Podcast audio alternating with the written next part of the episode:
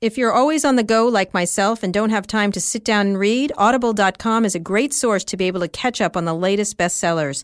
Listen to it while on the road or at the gym. Audible.com is a leading provider of premium digital audio information and entertainment on the internet. Audible content includes more than 180,000 audiobooks and spoken word audio products. Audible carries Audible books in every genre imaginable business, classics, history, self development, just to name a few. Audible is offering our listeners a free audiobook of your choice and a free 30-day trial membership. Just go to audible.com slash replay and choose from over 180,000 audio programs. Download a title for free and start listening. It's that easy. Currently, I am listening to the classic One Fish, Two Fish, Red Fish, Blue Fish.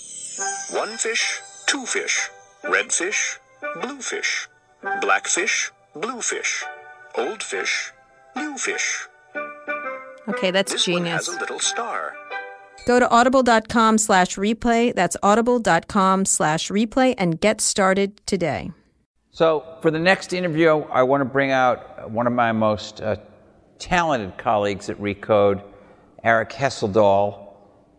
And Eric is our guy who does enterprise. Eric? There he is.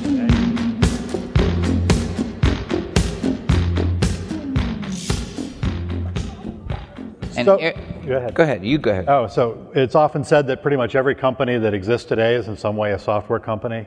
And so one of the companies that uh, we, we're kind of excited to have Paul Maritz with us today, who, uh, whose company Pivotal is kind of taking advantage of this trend. And so, Paul, come on out.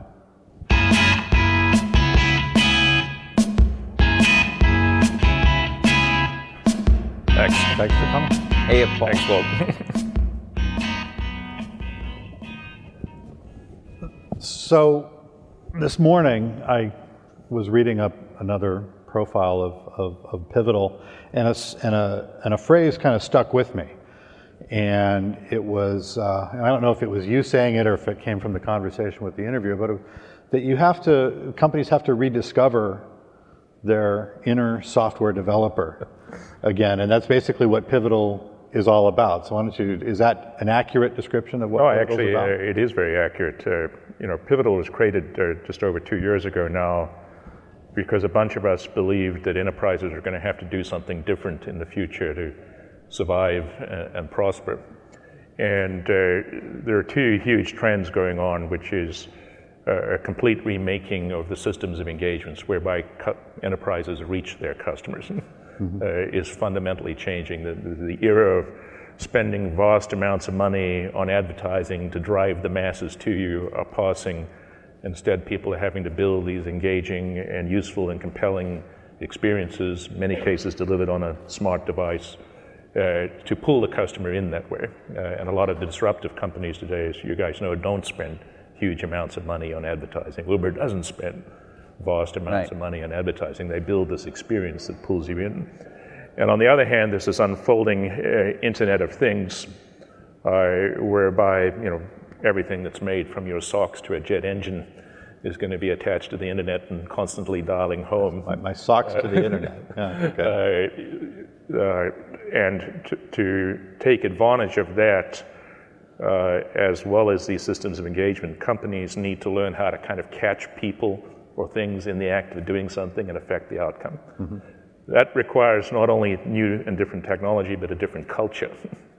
Uh, and uh, so we have been speaking to that trend, and uh, I don't think it's an exaggeration to say that it's almost a rising sense of panic inside enterprises today as they are beginning to realize the depth of the transformation that's going on. Um, Can you can you give me an example of that panic? I mean, Sure. And, and So, in that uh, way, you'd probably end up describing some. Yeah, so I was uh, just a couple of weeks ago. Uh, we were visited by one of the CEOs of the largest car companies in the world.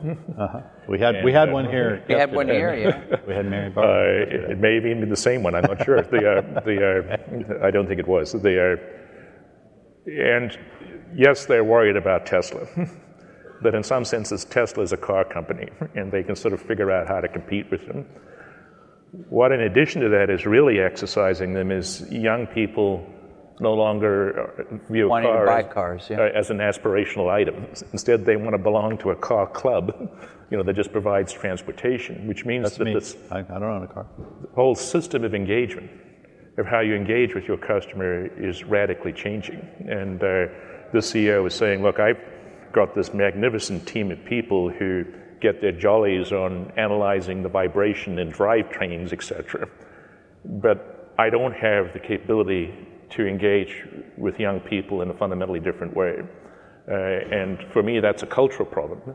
Yes, there's technology that's going to be involved, but where do I come to and who do I work with uh, to help me build that new set of capabilities? And that, that's the vein that uh, we identified and have actually been able to So tap into. walk us down that a little bit because I don't want the story to stop there in explaining what you do. Uh, y- that executive could have gone to a marketing agency or an advertising agency and said, "Help me connect with millennials." And that agency would have figured out, okay, you know, here are the YouTube channels they watch. Here, here's here are the, the you know the the things they read, places they go, and we will put the appropriate marketing and advertising around that. That's one thing, and maybe they are doing that too. But you're not doing going to do that for We're not them. doing so that. what are you going to do to connect Well, them to? where we, we into that conversation is, is these companies like that car company are realizing that the app, quote unquote, is going to be as important as the car. Right. Uh, that the engagement doesn't start in the vehicle. the engagement starts outside of the vehicle in a, in a variety of different ways. Right. Uh, and the ability to build that app as a compelling experience, a compelling, useful, real time experience. They're realizing they not only need a new technological substrate to do that, but they need a different culture. because, so when we put our company together, we did something a little bit unusual. Uh, we not only had the technical aspects, which is where I come from, you know, I'm a plumber by trade. I get my jollies out of uh, operating systems and things like that. But we realized that there was this cultural transformation was going to need it as well. So we built our company around a company called Pivotal Labs that we acquired, which is one of the, the most respected custom application development houses in Silicon Valley. Grew up writing uh, applications for many of the startup names, including several that you've had on stage here. Twitter was one. Twitter was one, uh, et cetera. Uh, and they have evolved a different way of doing product development, uh, trying to really not only do things quickly, but above all, get them right first time, and really be able to go around that iteration loop of learning and adapting constantly. Is it is it from Pivotal Well, Labs? So, Go ahead. excuse me, uh, Eric. So, uh, that's your capability, but again, you, you're going to So- so you're what give we- these guys some software, and that's going to what's, solve so their millennium what's, problem. uh, what's differentiating, differentiating about us is we go to them and say, look, we can write software for you, but what we really want to do is to write software with you. We want to essentially help you learn how to do this. So we're getting increasingly engagements now where companies come to us and say, look, we need to build a new innovation capability. We need a partner who can initially get us started on that journey, but above all, help us learn us how to do that themselves. Because if what you're talking about is the, the essential, critical, differentiating experience of your company, you can't outsource that to anybody. Uh, you can't buy it off the shelf from somebody. So you've got a whole generation of IT uh, over the last 25 years who thought that the right thing to do was to outsource everything, including paradoxically, in many cases, the, first thing they outsourced was their application development capability. Now they're waking up and realizing that their competitors view product development and software development in particular as a critical advantage.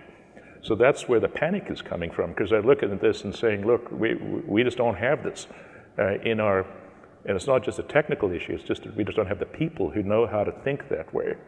So we're increasingly doing what you can think of as build, operate, transfers for companies. So for instance, working with Humana, one of the largest healthcare companies Right. who came to their own realization that to be in healthcare these days, you need to be in wellness as well as illness. Yeah. And to be in wellness, you've got to be engaging with people, taking all the information from their watches, their Fitbits, their, their smartphones, and by definition, you're not going to be encountering them in the hospital when they're well. Uh, so the system of engagement is changing. And they realized they needed to go on a journey to do that. And They looked at themselves and said, you know, we've got a bunch of guys who know how to run ERP systems. We don't know anything about how to do that, but it's going to be a critical capability for us in the future. So we're helping them build an innovation uh, uh, capability. Doing the same thing here uh, in Los Angeles with CoreLogic, a big um, provider in the financial services space, et cetera. So that's one major piece of your business is the software development piece, the build, what did you say, build? Build, operate, transfer. Build, operate, transfer. So you build it, help them build it, transfer it to them. Um, that's one big piece of your business. The second big piece of your business, you teased at it, is yeah. So what, what we say is is you not only want to do product development, and I say product development because it's more than just software development in a modern way, but you want to do it on a platform uh, that really does justice to that. You want to do it on a platform that takes full advantage of the cloud and the new data capabilities, but doesn't lock you into any particular cloud provider. uh, so the sort of very, Amazon, Azure, yeah, Azure. So the very loose analogy is, you can look at these modern infrastructure clouds like Amazon, et cetera, is kind of these are the giant computers of the 21st century. Uh, but we don't want those necessarily to become highly proprietary environments where you get in there, you never get out. We need the moral equivalent of Linux for the cloud that allows you to write applications in a modern cloud-like way, but doesn't lock you into any particular model, either a public cloud or a private cloud or a hybrid cloud or whatever.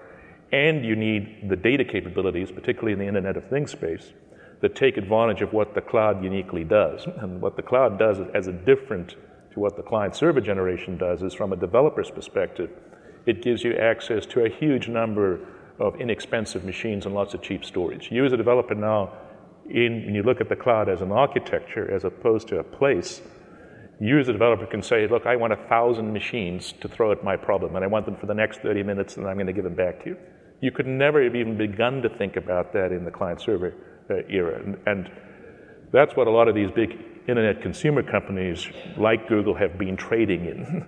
They're trading in applications where you can take advantage of that. So we need to unlock that for enterprises as well. Right. And so. I'm doing that all, by the way, on an open source basis. It, it, sounds like you're basically a, a, a, consultant in many ways. No, we're, we're, we're a, a company that is aiming to provide transformational capability to our customers, both on the culture as well as the technology side. So when, so when you engage our, with a company, do you, do you leave after a while? Yeah, so I, our perfect engagement would be to leave after a while having given them business capability, other words, applications and the capability to develop new applications running on this new platform. Mm-hmm. And our long-term monetization is obviously comes from the underlying platform. Uh, but we realized that there was a huge sector of enterprises who weren't going to get to quote unquote the cloud and new models of engagement and the Internet of Things unless something radical happened. Right. And the interesting thing is what we found is, is that CEOs, not so much CIOs, but CEOs are coming to this conclusion on their own. They're coming to the conclusion that the transformation that they're going to have to go on is going to require a new set of partners. They're not going to get this from the traditional system integrators, who are kind of, you know, enterprises and system integrators bred each other as mirrors of each other. They're going to need to go somewhere else. Uh, and so that's why we have you know, head of a major car company spending time with us in San Francisco. Right. They, why doesn't IBM? Why isn't it true that IBM does the same thing? Cultural transformations, Walt, as you and I know, are very hard to do. You yep. and I were talking about you know how we first met 20 or 25 years ago when I was at Microsoft and we right. were king of the hill then. And uh, these major shifts in the industry are not only technological shifts, but each of those technologies breeds a certain kind of person. Uh, you're successful because you're good at operating that kind of a model. And when a new model comes around, it's very, very hard to change. And that's why Pivotal is an interesting exper- uh, experiment because, in corporate governance, because we said, look, rather than try and do this inside an existing entity, let's spin it completely out. Let, let's uh, create an entity that doesn't have to worry about the legacy and can just lean into the future. Is, but you're not, are you an independent company? We're an independent company, completely independent company. Within our, the Federation of EMC? Well, we, our, our, our shares, 80% uh, of our shares are owned by EMC and VMware, but 10% by General Electric, 10% by the employees. But all the employees have pivotal equity. They don't have EMC equity. so we're incented to make pivotal successful. So I was at the EMC shareholder meeting, and, and Joe Tucci spoke rather eloquently. You were there too. I saw you. Um, and he said that this is, he compared the, the play that EMC is running to very much the play it ran with VMware. And as we all know, VMware is largely responsible for the majority of EMC's valuation, which has caused some irritation among some so called activist investors. How are you going to get to that same play? And you're former CEO of VMware, by the way. So right. everybody got their scorecards. Um, it's kind of complicated, but but explain to me how that play. Works. Well, it, it, the idea is to repeat the play. I mean, when EMC acquired VMware, instead of integrating it back into EMC, they said to the VMware team, just lean into your opportunity, because Joe Tucci correctly realized that virtualization could be an even bigger opportunity than storage. So rather than trying to make virtualization the handmaiden of storage, uh, he said, run with that, that uh, model. And, and, not only said, run with it, but work with my competitors, and you'll be allowed to monetize your success. So, uh, which they did do by taking uh, VMware public, so VMware employees benefited from VMware stock. And the model is the idea is the same here. Again, basically lean into this opportunity, be successful, even if it means working uh, with other infrastructure providers and you'll have a, your own currency to reward and, and, incent your employees.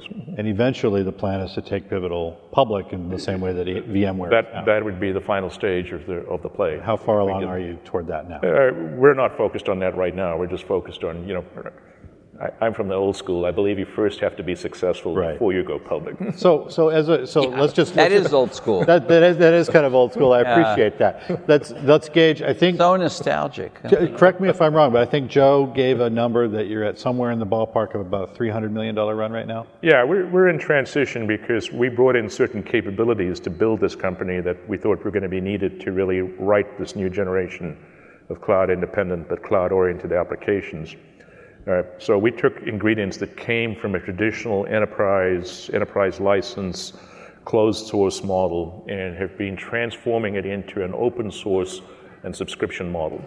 And uh, we're just through that transforma- uh, translation now. So although our revenues are about 300 million, within that 300 million, there's a new foundation of open source subscription based revenue that is growing very strongly. You've got a strong software as a service business that right. has that recurring yeah. revenue model. Mm-hmm. That's interesting. Um, so then, how does it fit within the larger opportunity at EMC, a company that's kind of in transition right now? I mean, how does it?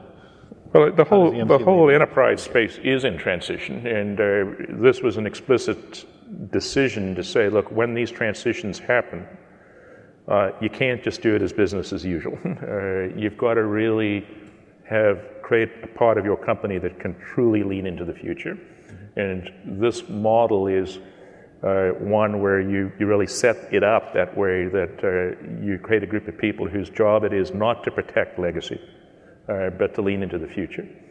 You know, the, and there's always a, a, cost to doing that. Now you've got a separate entity, you have to manage it separately, et cetera. But uh, when these transitions are happening, history teaches us it's very different, difficult for legacy companies that have bred themselves into a certain culture, that are getting the big revenue streams and profit streams from entities that are going to be hard to walk away from, is that almost inevitably you don't lean into the opportunity the way you should. Mm-hmm.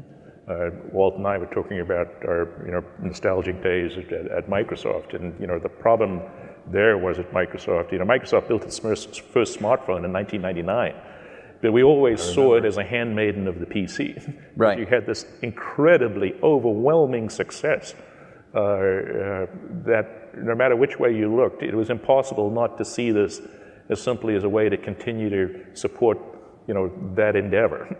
uh, and as a result, you know, we didn't capitalize on it. Whereas uh, Apple had the courage when they got into, maybe because they hadn't weren't the major winner, to really look at the iPhone as an independent experience, not as a Mac Junior. Uh, and these kind of cultural transitions are very hard to do, which is why this is kind of an interesting model of corporate governance. Speaking of transitions, and, and I get, you, I, am sure you get asked this all the time, but Tucci is going to retire Would you have any interest in replacing? Uh, uh, I'm very happy doing what I'm doing right now. I've, I've, always had a passion for applications and data. You don't want to run the whole thing. Is that a no, Paul? Uh, that is the statement that I'm very happy where I am. Good enough. Good enough. Why don't we uh, Why don't we go to questions? Uh, seems like a natural moment. Oh, there's Stuart Alsop again. Yeah, I, I, Paul. Hi, Paul. How you um, doing? Okay, I'm fascinated by the program actually, and I assume Eric's going to run the next session as well. But you've got three companies that are coming up on stage that are kind of the new thing in enterprise software, and what you're doing with Pivotal, with uh, agile development and training companies to do agile development really is kind of the end game on the last process of building the SaaS infrastructure.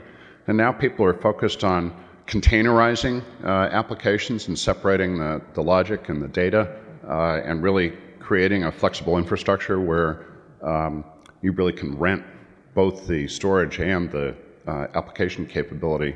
And it feels to me like sort of pivotal is the end game, you know, really starting with uh, uh, EMC and then VMware and now with uh, Pivotal as a separate company.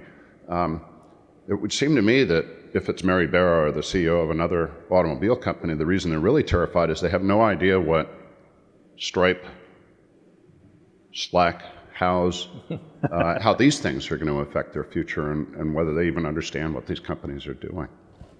I fundamentally agree with that. Uh, the, the panic is coming from a realization that they're going to have to compete with companies who engage with the customer in fundamentally different ways. And the necessary uh, capability to engage with people is to understand how to do product development and technology in fundamentally different ways.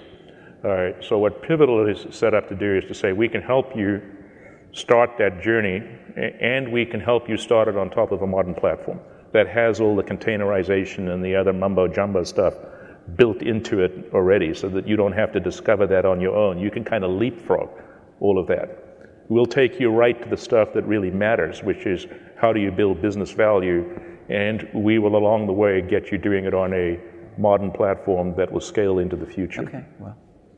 Steve Wildstrom. Yeah, following on Stuart's question a little here. Um, how important is it in building these systems that you're building for companies uh, to use open, open systems environments. Is that a big software deal or not?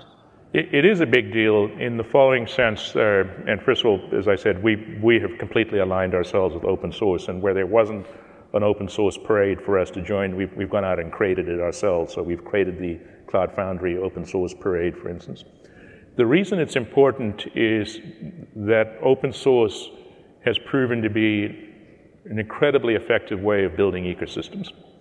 And when businesses look into the future, they know the foundations are changing. They know that the era of traditional client server relational database is passing. Uh, they're not sure where to go, but when they look out, they see the biggest and most vibrant ecosystems being created around open source. So it's sort of almost ironical that over the last three or four years, uh, enterprises have gone from shunning open source to viewing open source as the safe choice. the old way people said you didn't get fired for buying IBM, now you don't get fired for buying open source. so open source is the way that ecosystems are built, and uh, e- well-functioning ecosystems are incredibly powerful things. So businesses are realizing that and aligning with it. They also like the fact that in theory, open source gives them an out. You know, they it's the old thing, you know, fool me, you know, once, shame on you, fool me twice, shame on me. They look at how they got locked into vendors in previous eras and they're saying, I'd like to try and avoid that. So I like open source that in theory, if a vendor becomes abusive, uh, in theory, I could go round up my colleagues in my industry and, you know, we could go fund someone else to take this over. But lastly, and this is not important, is the software is free. that, that's actually the last consideration in their minds. They're going on a very important journey here. They want partners to work with, but they want partners who have a different attitude and uh, who are trying to build more open ecosystems. I, I have one question because I visited Pivotal and I noticed this is kind of interesting, and you see it. You see the developers hanging out in pairs. They work in pairs. They hang out in pairs. Can you explain what that's about? Yeah, it's. It, I, I've actually had to learn a lot uh, in the last couple of years because I, I was thinking you, you got, when you're going to ask me the gender question or the diversity Oh, yeah. question, but uh, We'll get to that. I'm going to ask. I, you that. uh, We'll- we'll. I grew up in you know Microsoft and other cultures where, where I like to say it was development by hero. And sometimes I use a more pejorative Sup- term. super developer. uh, more pejorative term than that. They were the you know elite of very high IQ, abrasive people who kind of drove everything. Right. This world works very differently. It starts with the idea that modern development is a team sport, and if it's a team, then there's one rule for everybody on the team. And in our particular iteration of it, we work in pairs, and the reason is not about having one person check on the other. It's about basically information transfer and mentoring, because we typically pair junior and senior people together. It has the uh, great effect that because we rotate those pairings, change the pairings fairly often, people work on all parts of the system. So they understand how the pieces actually fit together. They make better decisions as a result of that. And it uh, requires us, because we change the pairings often, that there's no ownership of code. One module is never uniquely owned by one person, which requires you to write better code. Uh, so when we took the Cloud Foundry project, which had been incubated under the Hero model, and moved it into this model, the team looked at the code and they, they made my hair stand on end because they said, we're going to rewrite all this code. We, we can't th- maintain this code and achieve the level of quality that we want. Uh, and uh, they've done that. It's also had the tremendous benefit of opening the environment up because now when we work with partners, we say, we don't just say, look, this is open source. Yeah, you can go download it if you want to. We say, come work with us, come pair with us. Come spend eight weeks. We'll pair you up with a variety of our developers, and you'll actually that way learn the living project, not just the code. So, the diversity question. I know you're, you, you've said several times you're a two year old company, but you're owned by, or the majority of your stock comes from a much bigger company. Uh, so, so you have had to be thinking about this for a while. What is, how diverse are you, and what is your plan to get Well. I, I think the, the short answer is not enough. And, uh, you know, I think collectively the high tech industry has not done a great job here. You know, we've paid lip service to it, but re- not really, you know, to, to use a phrase, leaned into this problem. Uh, On, on my visit, I saw a lot of guys, a lot of pairs of Yeah, guys. So yeah. the uh, one of the interesting things I'm trying to delve into now is this issue of culture. You know, this issue of culture, you know, development by hero. You know, people are admired because they pull all-nighters, etc. Whereas this new culture, the Pivotal Labs culture, is a very different team-oriented culture where if you're having to pull all-nighters, that's a red flag. You stop. You're doing something wrong. Uh, you need to admit it. and how does that I don't know whether that is going to be more uh, uh, uh, conducive to a broader variety of people, and I, I want to really delve into that to figure out What- if you change the culture, can you get a, can you get people to uh, want to come and work in that environment? A broader variety of people to come and work in that environment. What percentage of your workforce now is female? We're probably in the de- core development areas in the 10, 15 percent uh, area. Yes, that's pretty low. Yeah. And uh, uh, LGBT and people of color? Uh, I don't know those actual statistics, uh, uh, but I'm trying to really said, find out is if we are conscious about changing the culture, will that have an, uh, an effect? And then part of this whole modern agile movement is, is to be much more thoughtful and to do retrospectives. Uh, so we're going to start doing that and trying to say what is it about our culture that is hindering greater diversity. So you're, you're just studying it, but I mean, you're not spending money on it or recruiting at different uh, colleges or some of the things well, some of the- the other the- folks have said. And fundamentally, you have to know what the root problem is. Otherwise, you're you're just you know putting band-aids on things. Okay. And uh, I, my permission is that people have been putting band-aids on this problem for 25 years now without measurable results. Okay. Thank you, Paul Maritz. Great. Thanks a lot.